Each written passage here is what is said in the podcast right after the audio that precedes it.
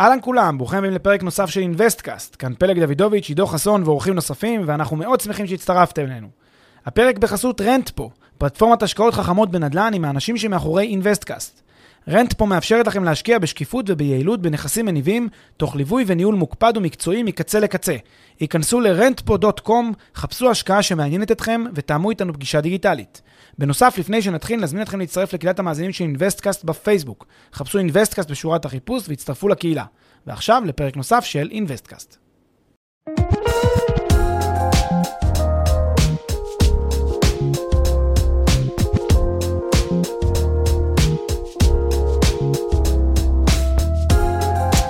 אהלן פלג, מה העניינים? היי עידו, מה קורה? מצוין, אנחנו התכנסנו היום לדבר על הריבית של הבנק המרכזי אה, בכל מדינה בעצם, כל מדינה בעולם, מה זה אומר, מה ההשפעות אה, של הריבית של הבנק המרכזי, איך זה משליך על המשק בכלל, איך זה משליך, אתה יודע, עלינו בתור אה, אפילו לווים פרטיים ככה בקצה. אז בואו נתחיל מלהבין באופן כללי על מה בכלל אנחנו מדברים כשאנחנו מדברים על ריבית הבנק המרכזי, מה זה? כן, אז uh, במדינות העולם יש uh, פונקציה שנקראת בנק מרכזי. Uh, זה גוף uh, כלכלי ששייך בדרך כלל למשרד הכלכלה, משרד האוצר המדיע, של, של כל מדינה, אה, והגוף הזה הוא מעין רגולטור שהתפקיד שלו היא לנטר אחר ריבית הבנק המרכזי. זה כי התפקיד המרכזי שהוא עושה, הוא בעצם יוצר איזושהי ריבית, שהיא ריבית אה, בסיס כזאת. ריבית baseline אה, כזאת, שאותה ריבית היא הריבית שאחר כך תכתיב כל מיני משימות ופעולות באשראי הצרכני, בהלוואות, במשכנתאות, אה, וזה מה שהוא עושה, זה, זה, בעצם, זה בעצם הפונקציה שהוא ממלא. לקבוע את הדבר הזה, הוא עושה את זה כמובן בצורה אה, מושכלת, על בסיס כל מיני פרמטרים שתכף נסביר אותם, אבל זה בעצם מה שהוא עושה, ולכן קוראים לזה ריבית הבנק המרכזי. יפה, אז אתה בעצם אומר שכשאנחנו מדברים על ריבית הבנק המרכזי או על הריבית במשק, אנחנו בעצם מדברים על איזשהו baseline, כמו שאמרת, ול baseline הזה יש השפעות רחבות, הן על הכלכלה אה, וגם ובעיקר על הבנקים או על גורמים אחרים שמספקים אשראי, כי באופן טבעי הם נשענים על ה baseline הזה כשהם נותנים את אותו אשראי ללווים, בין אם זה חברות, בין אם זה פרטים, בין אם זה כל אחד אחר. בדיוק. אז, אז, אז באמת הם נשענים על אותו baseline, אבל מה הם עושים איתו? הוא כאילו, הוא לא נשאר אותו baseline, נכון? כי אחרת אה, זה קצת מוזר. זהו, אז, אז מה שבעצם קורה, יש כאן, צריך להבחין בין אותה ריבית שנקבעת על ידי הבנק המרכזי, שהיא ריבית המקרו, היא ריבית המשק, ריבית השוק ברמה המקרו-כלכלית, לבין ריבית המיקרו, שהיא מכונה ריבית המיקרו, כי זה בעצם הריבית שהיא תוצאה של היצע וביקוש בשוק. וזו מה שבדרך כלל מכונה ריבית הפריים. ריבית הפריים אה, בישראל למשל רחוקה 1.5% מעל אה, ריבית הבנק המרכזי. זאת אומרת, אם ריבית הבנק המרכזי היא נניח 1%, אז ריבית הפריים תהיה 2.5%. מה, זה, מה, מה בעצם היחס ביניהם? ריבית הבנק המרכזי זה אותה baseline שקובע הבנק המרכזי, ריבית הפריים זה הריבית שיקבעו הבנקים. למה הם קובעים את ריבית הפריים? מכוח מה הם קובעים? זה בעצם המרווח של השוליים שלהם, שולי הרווח של הבנק. הפער בין מה שבעצם קובע הבנק המרכזי כאיזשהו, אה, כן, כ baseline, אל ריבית הפריים, הם, זה הרווח שהם עכשיו, שהם רוצים לקבל אותו. עכשיו יש אה, בנקים שמכוח התחרות בשוק, מכוח התחרות במשק, למרות שהמשק המשק הבנקאי בישראל הוא מאוד לא משוכלל, אבל אם הייתה תחרות משוכללת, מה שבנקים היו עושים, היו כל הזמן מקטינים את אה, שיעור הריבית בפועל שאנשים משלמים, אל מתחת לפריים יורדים, פריים מינוס חצי, מינוס שלושת רבעי, מינוס אחד, בעצם כל הזמן יורדים כדי להתקרב ל- לריבית הבנק המרכזי ולמעשה מתחרים על, ה- על, השיעור, על שיעור הריבית בפועל, כן? זה גם תלוי באיזה פרויקט, באיזה מיזם, לטובת מה הכסף הולך, כמובן שהריבית שהם הציעו לי משתנה. אבל כעיקרון מה שעושים הבנקים, מתחרים ביניהם על אותה ריבית, אותה ריבית שוק, שהיא תוצאה של היצע וביקוש, שאני בסוף משלם כלווה. אה, ולכן, אה, אה, ויש גם כמובן פריים פלוס, כן, שזה ריביות מעל הפריים, בכל מיני סוגים מסוימים של מכשירים, מכשירי חוב, הלוואות, דברים מהסוג הזה.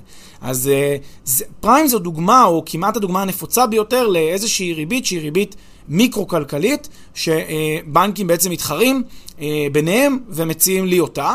יש עוד כל מיני אה, ריביות שלפעמים אפשר להגיד, אה, טוב, אז אני אקח את תשואת האג"ח הזאת והזאת, וזאת תהיה הריבית שאתה משלם לי. כל מיני צורות אחרות שבפועל זה אותו דבר, זה איזשהו מספר, שבסך הכל למען הנוחות אומרים לי, המספר שאתה תשלם יהיה תשואת האג"ח, המספר שאתה תשלם יהיה פריים. זה בסך הכל מספר שמשקף את הריבית שאני הולך לשלם לבנק על האשראי שאני לוקח ממנו. אוקיי, okay, אז, אז לפני שניכנס קצת יותר לעומק בכל מה שקשור למה שקראת לו ריבית המיקרו, בואו נחזור שנייה אחת ברשותך אחורה לריבית המקרו ונדבר על, uh, שוב, ההשפעה שיש לה על הכלכלה, על ההתנהגות של כולנו. כלומר, ברור שהיא מכווינה התנהגות או מייצרת איזה שהם תמריצים לכאן ולכאן, אז בואו ננסה להבין ברמת המדיניות איך הריבית של הבנק המרכזי כמובן נקבעת ומה המטרות שהיא מנסה להשיג ולקדם. יפה, אז כאן צריך uh, להגיד שעולם המקרו-כלכלה יש לו אה, כל מיני משתנים שהם אה, כאילו אללה כזה, מהשמיים, כל מיני אה, דברים שקורים במקרו, שהם, אה, יש מעורבות, יש, יש חשיבות ל, ל, ל, ל, כן, לפיקוח, לרגולציה בהיבטים מסוימים, יש חשיבות למה עושים אה, משרדים ממשלתיים, להיקף שלהם, יש חשיבות לחופש הכלכלי שקיים, יש חשיבות לגורמים תלויי אדם. אבל ברמת העיקרון, פרמטרים, כלכל, פרמטרים מקרו-כלכליים רבים הם מנהלה כזה, הם, הם כמו צמיחה, כמו תוצר, כמו אבטלה, כמו, אה, כמו פריון, כל מיני דברים ש... המציאות, המציאות הנסיבתית, התרבות במשק, האופי העבודה, הדרך שבה דברים זזים במשק, הם אלה שמכתיבים אותם. זה לא שיש איזו פונקציה שיכולה לקבוע מה יהיה שיעור הצמיחה בשנה מסוימת. זה לא שיש היום שר הצמיחה שהוא קובע בדיוק את שיעור הצמיחה השנתי שהוא רוצה. לא כיעד. כיעד הוא יכול להגיד, היעד שלי לצמיחה היא 3-4% לשנה. הוא יכול לקבוע כיעד. זה לא אומר שזה מה שיהיה בפועל. הכוונה כאן זה שיש איזשהו משהו שהוא חיצוני למשהו שהוא נקבע על ידי איזשהו גורם אה, ממשלתי, גורם אה, פקידותי. לעומת זאת, ריבית הבנק המרכזי היא פרמטר מקרו-כלכלי שנקבע אקטיבית על ידי הבנק המרכזי, הוא קובע אותו. אה, וזה בעצם, במובן מסוים, אולי הדרך היחידה, כן, של איזשהו גורם ממשלתי להשפיע בצורה חד משמעית על התוצאות הכלכליות של המשק. איך זה בכלל קורה? למה, זה, למה, למה, ש, למה שיהיה את הדבר הזה? המנגנון של ריבית הבנק המרכזי יש לו מנגנון, הוא מאוד מאוד חכם. הוא עושה בעצם ניטור.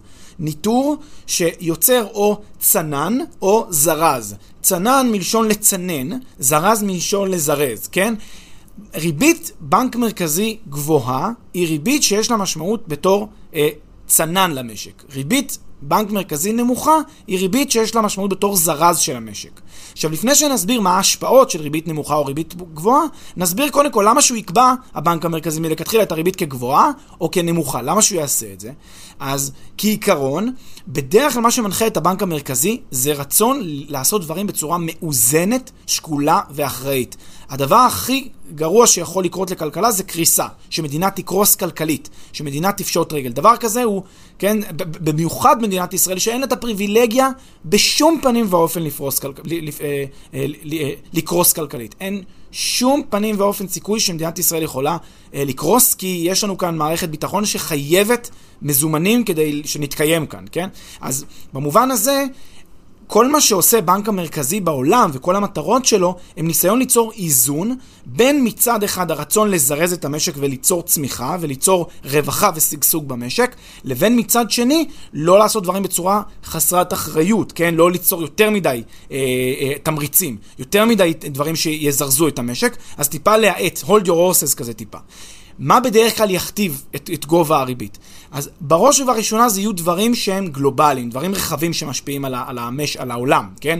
שזה אומר בין אם זה משבר עולמי בפתח, בין אם זה איזושהי חשש מפני מפולת בשווקים, בין אם זה מלחמה שממשמשת ובאה, בין אם זה משבר גיאופוליטי בצד השני של העולם שיש לו השלכות אליי, בין אם זה מגפה שמתפשטת, כל מיני דברים שקורים בעולם, שיש להם משמעות שיכולה להיות ארוכת טווח, ואז הבנק אומר לעצמו, אם אני עכשיו עושה פעולה שמזרזת את המשק, אז זה עשוי לפגוע בכלכלה, כי אנשים יתומרצו לקחת כסף, ואז מה יקרה מחר? לא יוכלו להחזיר אותו. כי הולך לבוא מלחמה עכשיו נגיד עם אה, פוטין, אז זה יגמור לי את הכלכלה פה. לכן, הוא לא ירצה מלכתחילה לקבוע שיעור ריבית כזאת שתזרז את המשק. אז דברים גיאופוליטיים, דברים כלכליים. גם דברים פנימיים, כן? דברים שקורים בתוך המשק עצמו, בתוך המדינה. אה, חברות מסוימות קרסו בתוך המדינה, וזה יוצר עכשיו הרבה מובטלים, הרבה חשש מפני זה שלא יהיה מקום להעסיק אותם, או שלא כדאי ליצור צמיחה מהירה מדי, או כל מיני אלמנטים של אינפלציה גבוהה. כל הדברים האלה הם חששות שקורים במשק, שגורמים לבנק המרכזי להחליט מלכתחילה, אני לא רוצה עכשיו לעשות פעולות uh, שמזרזות, אלא דווקא אני רוצה לצנן את המשק. אז, אז אם אני מבין מה שאתה אומר, אתה אומר בעצם הבנק המרכזי מגיב למה שקורה בעולם, כן? מגיב, רואה מה קורה בעולם, שואל את עצמו איך אני רוצה לשנות את מצב העולם הזה שנקרא לפתחי, או לשמר אותו לצורך העניין, והריבית הזאת בעצם תשפיע על מה יהיה בעתיד ביחס לאותו מצב העולם הקודם. לגמרי, הריבית תיצור את אותו איזון בין שתי האלטרנטיבות של להמשיך לצנן, להמשיך לזרז, אז הריבית הזאת, התפקיד שלה הוא תפקיד של איזון. עכשיו, באיזה מובן היא עושה את האיזון הזה? אם אנחנו בתקופה שבה הבנק המרכזי מניח שאנחנו רוצים אה, לדרבן את המשק, לזרז את המשק, לעשות פעולות שהן פעולות אה, אה, שקשורות לכסף, פעולות, אה, כן, ש, ש, לקחת אה, אשראי, לפתח עסקים, ליצור צמיחה ושגשוג וכולי, אם זה המוטיבציה של הבנק המרכזי, הוא יוריד את הריבית. הוא יוריד את הריבית, כי כש, כאשר הבנק מוריד את הריבית, הוא מעודד צריכה, השקעות, הוא מעודד בעצם אנשים שיקחו אשראי אה, כדי לפתוח עסקים, ואז י, ייצרו מקומות עבודה, ויעסיקו אנשים, ויקחו יזמויות, וינסו לפתח תשתיות, וינסו לבנות מגדלים. בעצם ברגע שהבנק המרכזי מוריד את שיעור הריבית, הוא מתמרץ אנשים לקחת כסף. כן, תחשבו על עצמכם, כשאתם רואים ריבית משכנתה 3% לעומת ריבית משכנתה 7%. המוטיבציה שלכם לקחת משכנתה, לשפר דיור, לעבור לבית אחר, גדולה יותר כשהריבית על המשכנתה נמוכה יותר, כי אתם יודעים שיש פחות כסף שתצטרכו להחזיר לבנק על אותה הלוואה. ככה בדיוק בכלכלת המשפחה הקצרה הזאת, ככה זה גם עסקים. עסקים רואים כשמציעים לי ריבית, כשמציעים לי כסף במחיר נמוך, מחיר נמוך, כן, הריבית שאני משלם הוא מחיר נמוך, וכאמור, המחיר שאני אשלם נגזר מריבית הבנק המרכזי, כי יש את הקשר הזה של הפריים הזה, עם 1.5 מעל, אה, אז כאשר מציעים לי בריבית נמוכה, אז כן, יש לי מוטיבציה בעצם להיכנס להשקעות ולצרוך ולקנות.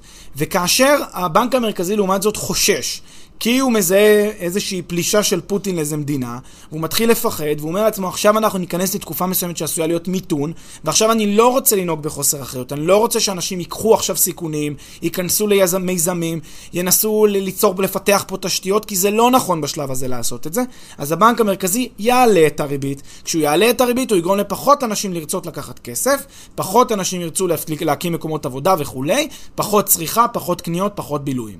צריך רק לומר שהגענו היום לנקודה בעולם שהיא נקודה מאוד אנומלית, ועוד עכשיו עם כל, ה, עם כל המשבר, המגפה של הקורונה, אז יש לזה גם, מיד אתה חוטף קונטרה. אבל שנייה ערב הקורונה, מה שנקרא, ערב פרוץ הקורונה, היה כאן אה, רוויה ושגשוג שלא היה נראה כדוגמתם אני לא חושב מעולם בה, בהיסטוריה האנושית, בוודאי שמעולם לא היה דבר כזה, אני מדבר גם על המוטיבציה להיכנס ולפתח, בגלל משטרי ריבית אפסיים בכמעט כל העולם. מדינות העולם הורידו ריבית, זאת אומרת, זה לא מקרי שכולנו טסנו הרבה לחו"ל, וכולנו הוצאנו הרבה כסף, ואנשים פה קנו וצרכו ו- והשקיעו ו- וקנו נכסים, וזה לא מקרי שזה מה שקרה. זה לא מקרי, זה קרה בגלל שהריביות היו מאוד מאוד נמוכות. תמרצו אותנו לעשות את זה, דרבנו אותנו לעשות את זה, כי אמרו, זה זמן טוב עכשיו להשקיע, לקדם, לפתח כלכלות, ליצור טכנולוגיות, להתקדם. אני מאוד מאוד מקווה שהמגמה הזאת תמשיך גם לאחר הקורונה, באותו, באותו קצב בדיוק כפי שהיה, כי זה טוב למשק, כי כולם פה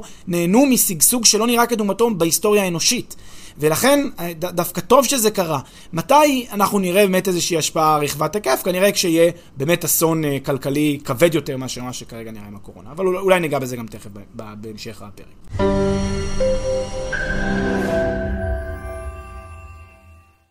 לפני שנמשיך, כמה שניות מזמנכם. הפרק בחסות רנטפו, פלטפורמת השקעות חכמות בנדל"ן עם האנשים שמאחורי אינוויסטקאסט. רנטפו מאפשרת לכם להשקיע בשקיפות וביעילות בנכסים מניבים, תוך ליווי וניהול מוקפד ומקצועי מקצה לקצה. היכנסו ל-rentfo.com, חפשו השקעה שמעניינת אתכם ותאמו איתנו פגישה דיגיטלית.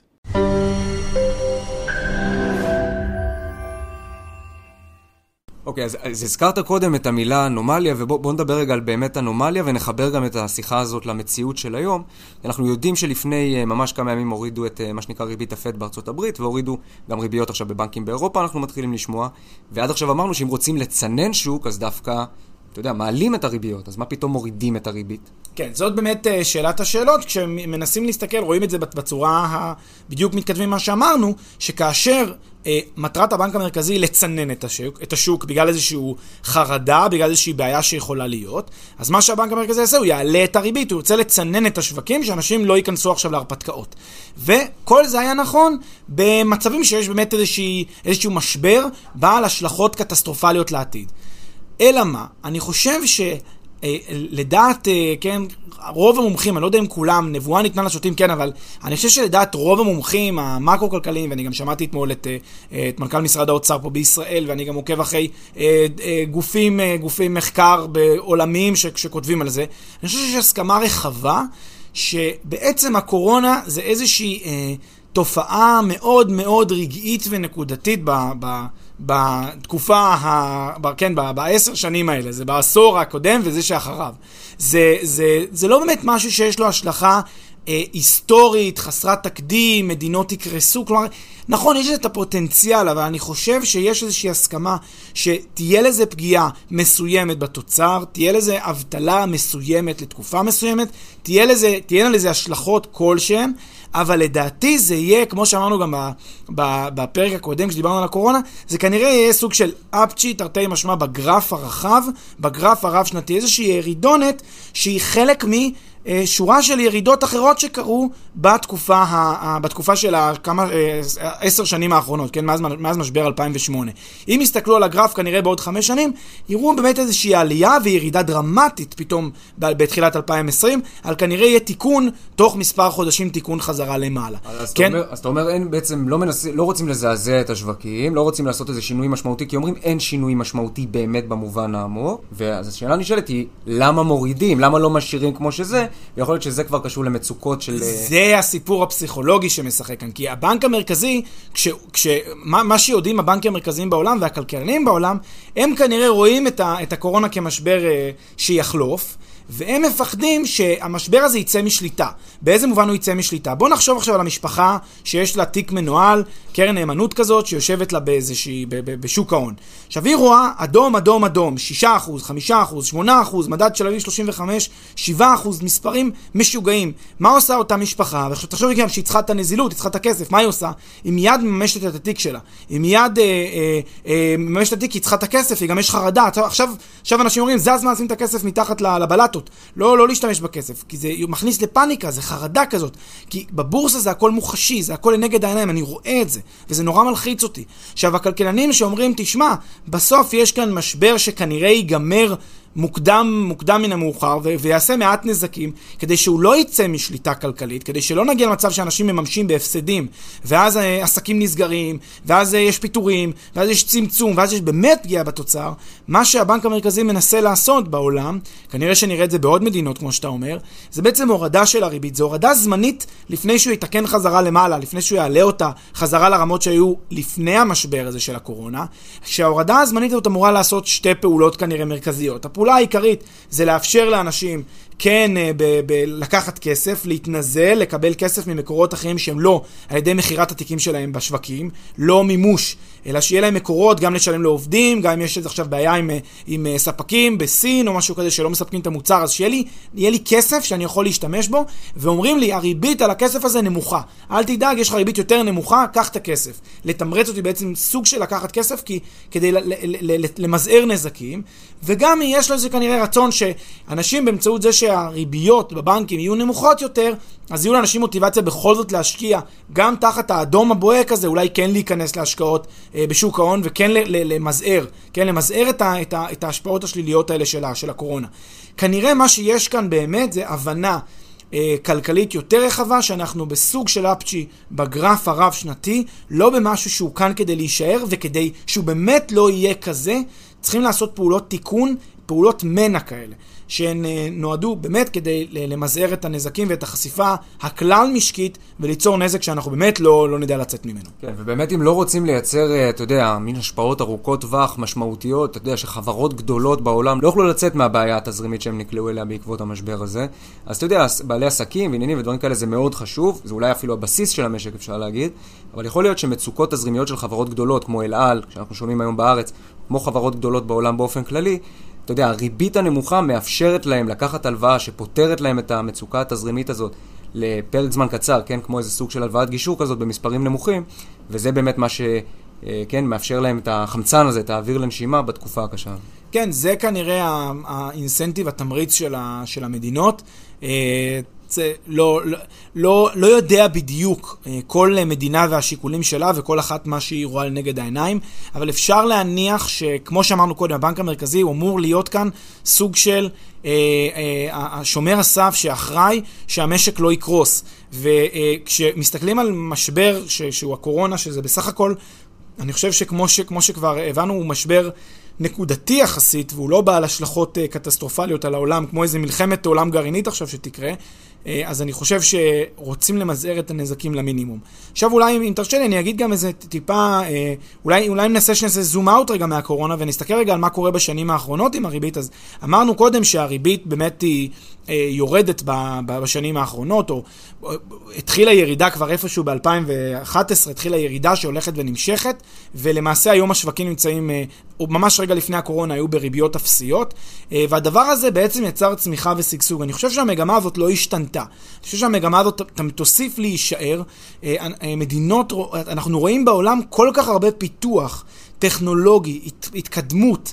אה, כל כך הרבה קדמה בשנים האחרונות, הרבה הודות ל, ל, ל, כן, לפעולה הזאת של המדינות של בעצם הורדת הריבית ומתן האפשרות לעסקים לשגשג, לצמוח וכולי. אני חושב שהמגמה הזאת, ריגרדלס לקורונה, המגמה הזאת תימשך, הגרף אה, בטווח הרחוק ימשיך לעלות. אה, אני מקווה שכך יהיה, אני מקווה שבאמת הקורונה לא תעשה נזקים גדולים מדי, אני מקווה שזה לא יגרום לאיזושהי אה, תחושה וחוסר ביטחון של השווקים ומשבר אמון כזה של השווקים. עכשיו ב, ב, ב, ב, אה, כן, בענף ההייטק, בענף ההשקעות, בשוק ההון, בענפים אחרים. אתה יודע, לנו אומרים תמיד בתור אה, גופים, גוף שמתעסק בנדל"ן, אתם במקום הכי יציב וסולידי בעולם שיכול להיות. לי, לי יש עניין ששוק ההון ושענף ההייטק יצליחו לא פחות מאשר שוק הנדל"ן יצליח, כי הם מניעים אחד את השני. אם אנשים יש להם פחות מוטיבציה להיכנס לשוק ההון, אולי זה נותן זמנית אה, יותר צמיחה בנדל"ן ויותר מוטיבציה של משקיעים שמגיעים ואומרים, אני רוצה להשקיע עכשיו בנדל"ן כדי לשים את הכסף במשהו יציב וסולידי, כי אני לא רוצה את האדום בעיניים. אבל לי יש מוטיבציה שהכל יעלה, שהכל יצמח, כי כשהכל צומח, כולם מרוויחים, אנחנו גם חברת הייטק, אנחנו כחברת הייטק גם רוצים ליהנות מהצמיחה, ולכן אין ספק ש... כל עוד נדע לצאת כמה שיותר מהר מהמשברון הקטן הזה של הקורונה, כל עוד נמשיך בקו העקבי הרב-שנתי הזה של צמיחה הודות לריבית נמוכה, מוטב. תודה, פרן. תודה רבה, עידו.